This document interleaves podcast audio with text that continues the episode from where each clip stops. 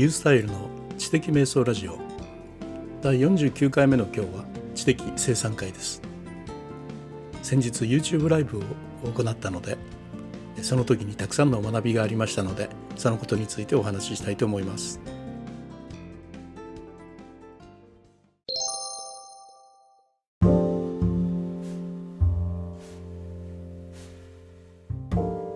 先日 YouTube ライブを行ったんです。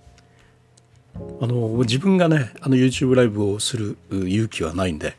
え今回はね招待をしてもらったんですよね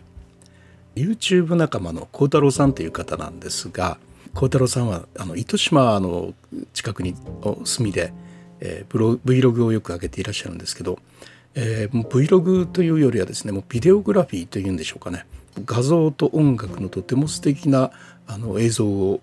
上げてくれています。で近頃はよく山歩きをなさっていてですね糸島周辺の自然をねすごく満喫させてくれるような見ていて気持ちのいい動画をよく上げてくださってるんですよね。あとねあのシティ・ポップがよく似合うようなあの街のストリートフォトみたいなねそういうようなものも上げていらっしゃってとてもおしゃれな動画をたくさん上げていらっしゃる方なんですね。でその幸太郎さんが今回 Zoom の有料会員になられたんですね。であの2,000円ほどするんですがちょっと高いんですけれどもまあ、あの Zoom の有料会員になるとこの Zoom の会議をそのまま YouTube に連携して流せるんですよ。そして、えー、YouTube ライブで行って、えー、それをこうアーカイブもできるというねなんかとても魅力的なサービスなんですよね。でこの会議をですねあのそのまま載せるということで非常に生産効率がいいなと思ってねあの私もすごく気になってはいたんですが今回初めて体験をすることができました。そこでですねいろいろと学びがありましたので、えお話をしたいというふうに思います。この間の YouTube ライブっていうのはですね私たちがのライフハックっていうね、えそういうもうすごく興味を持って、まあ、私なんかは2006年ぐらいからですかねもうライフハックって言い出した頃からずっと好きでですねブログもそれで一貫して書いてきているわけですけれどもまあ、そういうものに関してね、えー、やりましょうということでお互いネタを書きましてねでネタ帳を交換しまして、えー、そのネタ帳でお互いが質問し合いながら相手のね持っている情報を知見を引き出しながらね会話をしていこうというようなものなんですよね。それでですねあの同じ興味を持った者同士の、まあ、会議っていいですよね。すごくね引き出されるんですよお互いの質問で良い質問が出てね。であの私の場合はですねあの今回 Zoom のね共有機能っていうのがありますよね。でこの共有機能っていうのは自分の画面をそのまま向こうに見せるものなんですがそれができることを利用して、えー、マインドマップで、えー、その日のネタ帳の内容を資料として作っておきました。私があの動画の知的生活ネットワークチャンネルというねそこであの書評の動画を今たくさん上げようとしているんですけどそこで行っている手法はマインドマップをプレゼンで行うという。まあ、プレゼンでマインドマップがだんだん育っていく様子をですね、えー、見せながら説明をしていくという手法で今行っているんですがそれをその場で、えー、もうリアルで、え、プレゼンをしながら喋ろうというそういう企画ですよね今回作ってみていたんですね。互いに質問をし合ってお互いの知見の引き出し合いとそれがねすごく知的な刺激になりますよね。うんと分かってるところはですねもうどんどんどんどん縦板に水のような感じで喋、えー、るんですが時々質問をされる時にうっと詰まるようなことっていうのはありますね。で、えー、詰まりながら喋っているとあなるほどこんなことを考えていたのかというこれまさにコーチングと同じなんですよね。はい、学びの一つ Zoom の会議でお互いに質問をし合いながらあの一つの興味に関してのね会話をしていくとお互いコーチングをしているっていうようなねそういうような感じになるなというのをねつくづく感じましたね。えー、お互いのコーチングの効果があるなということが一つです。まあ面と向かっての会話でもそうなんですけれども、まあ、Zoom の会議ということで、えー、雑談的ではありながらもテーマを決めているというそのテーマに向けついて話あの限定して話すということでねよりあの引き出され方がね違いますね。はい2つ目ですね、とまあ、このやり方でねもう読書会とか開けるなということをねすごく感じたんですよね。よくねあの読書会とか行ってカフェとかに集まってそしてみんなでねあの輪読してみたりそれとか読んだ本を紹介し合ったりというようなことをよくやりますよね。私もあの行った一回行ったことがあってとても素晴らしい空間だったんですが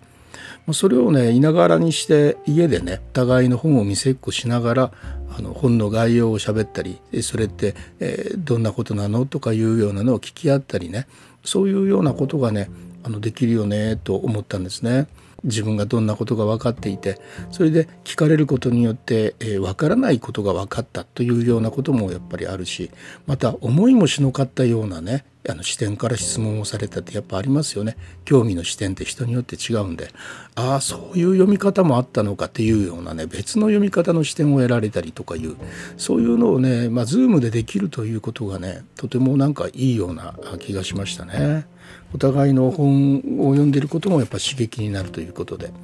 まあ、なかなかリアルにはね会えない人たちでもあの Zoom だったらですねあの気軽に何曜日の何時からねって決めとけばさっとそこで集まってね気楽にできるというところがねやっぱ Zoom による読書会とかいいなというふうに思いました。これ読書会に限らないですよね。あのオンラインの作業会をやられている方もいますし何らかの興味が同じ人が、一緒に同じ時間 Zoom でその作業を共有するっていうのはとてもあの励みになっていいですよねすごくね。はい。う早速これね読書会に関しては声をかけてやってみたいなって思ってるところです。はい、えー、今のがね2つ目なんですが3つ目ですね YouTube ライブをやってるとあのオーディエンスの方がねあのついてくれてるっていうのがとてもいいですね。あのまあ、やり慣れないもんだから、まあ、質問とかもギクシャクしてしまうんですけれどもこのコメント欄でですねあのすごくね、えー、質問とかポンと入れてくれたりしてねそれがすごい助けになるんですよね。でこのねコメント欄で、まあ、私たち2人だけでなくて聞いている方との今度コメントピンポンがあの生まれていきますよね。でそれがね非常にね知的な刺激になってよかったんですよね。であの2人だけではねあのできなかったような話の展開がそのコメントをしていただけることによってああそうなのかっていうようなね面白いことの方に向かっていったりしてね自分たちのネタの中で用意していたものができなかったんですがそれ以上のものがね生み出せたなっていうねこう良さがあったんですよね。ですからねやっぱあの Zoom 会議でね数名でやるっていうのはそれなりにいいんですがそれを YouTube に流すことによってコメントがついていくというこれはねやっぱ思ってもなかったような方向へのあの生産っていうのがね生まれる非常に良いものだというふうに思いました。あの私はあのコメントこのオーディエンスがいるところでの会議っていうのをねしたことがないのであのネット上ではですよしたことがないので今回とってもですね魅力的なものだなということをね感じましたね。うんはい、えー、まあね Zoom を使ったいろいろなものっていうのはねえー、出てきていますよね。いろいろね。まあオンライン飲み会とかから始まってね。もちろん会議もそうですけれども。近頃はあの演劇が出てきてますよね。あの役者さんたちが。その Zoom の画面でそれぞれ、演じるのですね。これは動画もあるし実際のあの演劇もやるし、えー、実際の演劇の場合は事前に告知していてチケットとかをね売って。そして、えー、そこへの招待リンクを送って、えー、実際に見てもらうというその場でリアルに見てもらうというね動画ではまあ味わえない、まあ、生のそのまんまの演劇をその場で見てもらうという非常に新しい取り組みで、えすごいなというふうにね思ってるんですが、まあ、このようなですねことが出てくるという知的生産革命だなというふうにね今思ってるとこなんですね。あのコロナでね失われたもの変えなきゃいけないものっていうのはたくさん出てきたんですよ。でもねコロナからね生み出されたものっていうのもねやっぱり多いしまたコロナで大変困っていたことから生み出していこうというねこういうことを生み出していこうというような知見というのも大事なことなんだ大事なことなんじゃないかなというふうに思いました。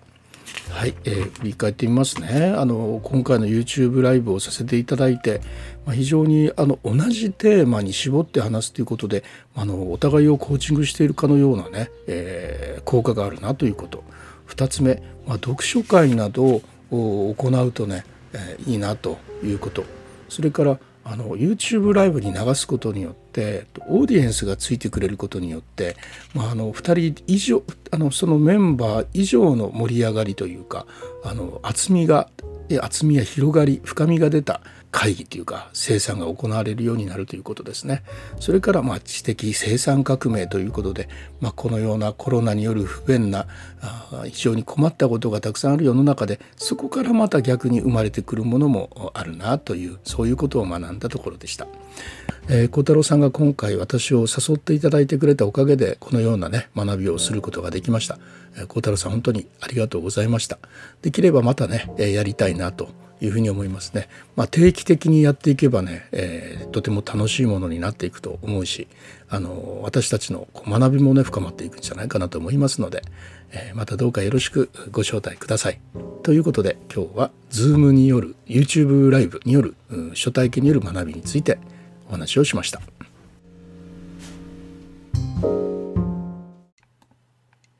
はい、いかがだったでしょうか。え Zoom の会議と YouTube をつなげるというこの掛け合わせというものはあの面白いなと思いました知的生産について効率的でもあるしまた思いもかけなかったようなあの知見も得られるしですねオーディエンスの方とコメントをやり取りしながら新たなものを作っていくことができるそのような力を持っているなというふうに感じました。はい、ということで、えー、今日はどうもありがとうございました。それではまた、リューサイルでした。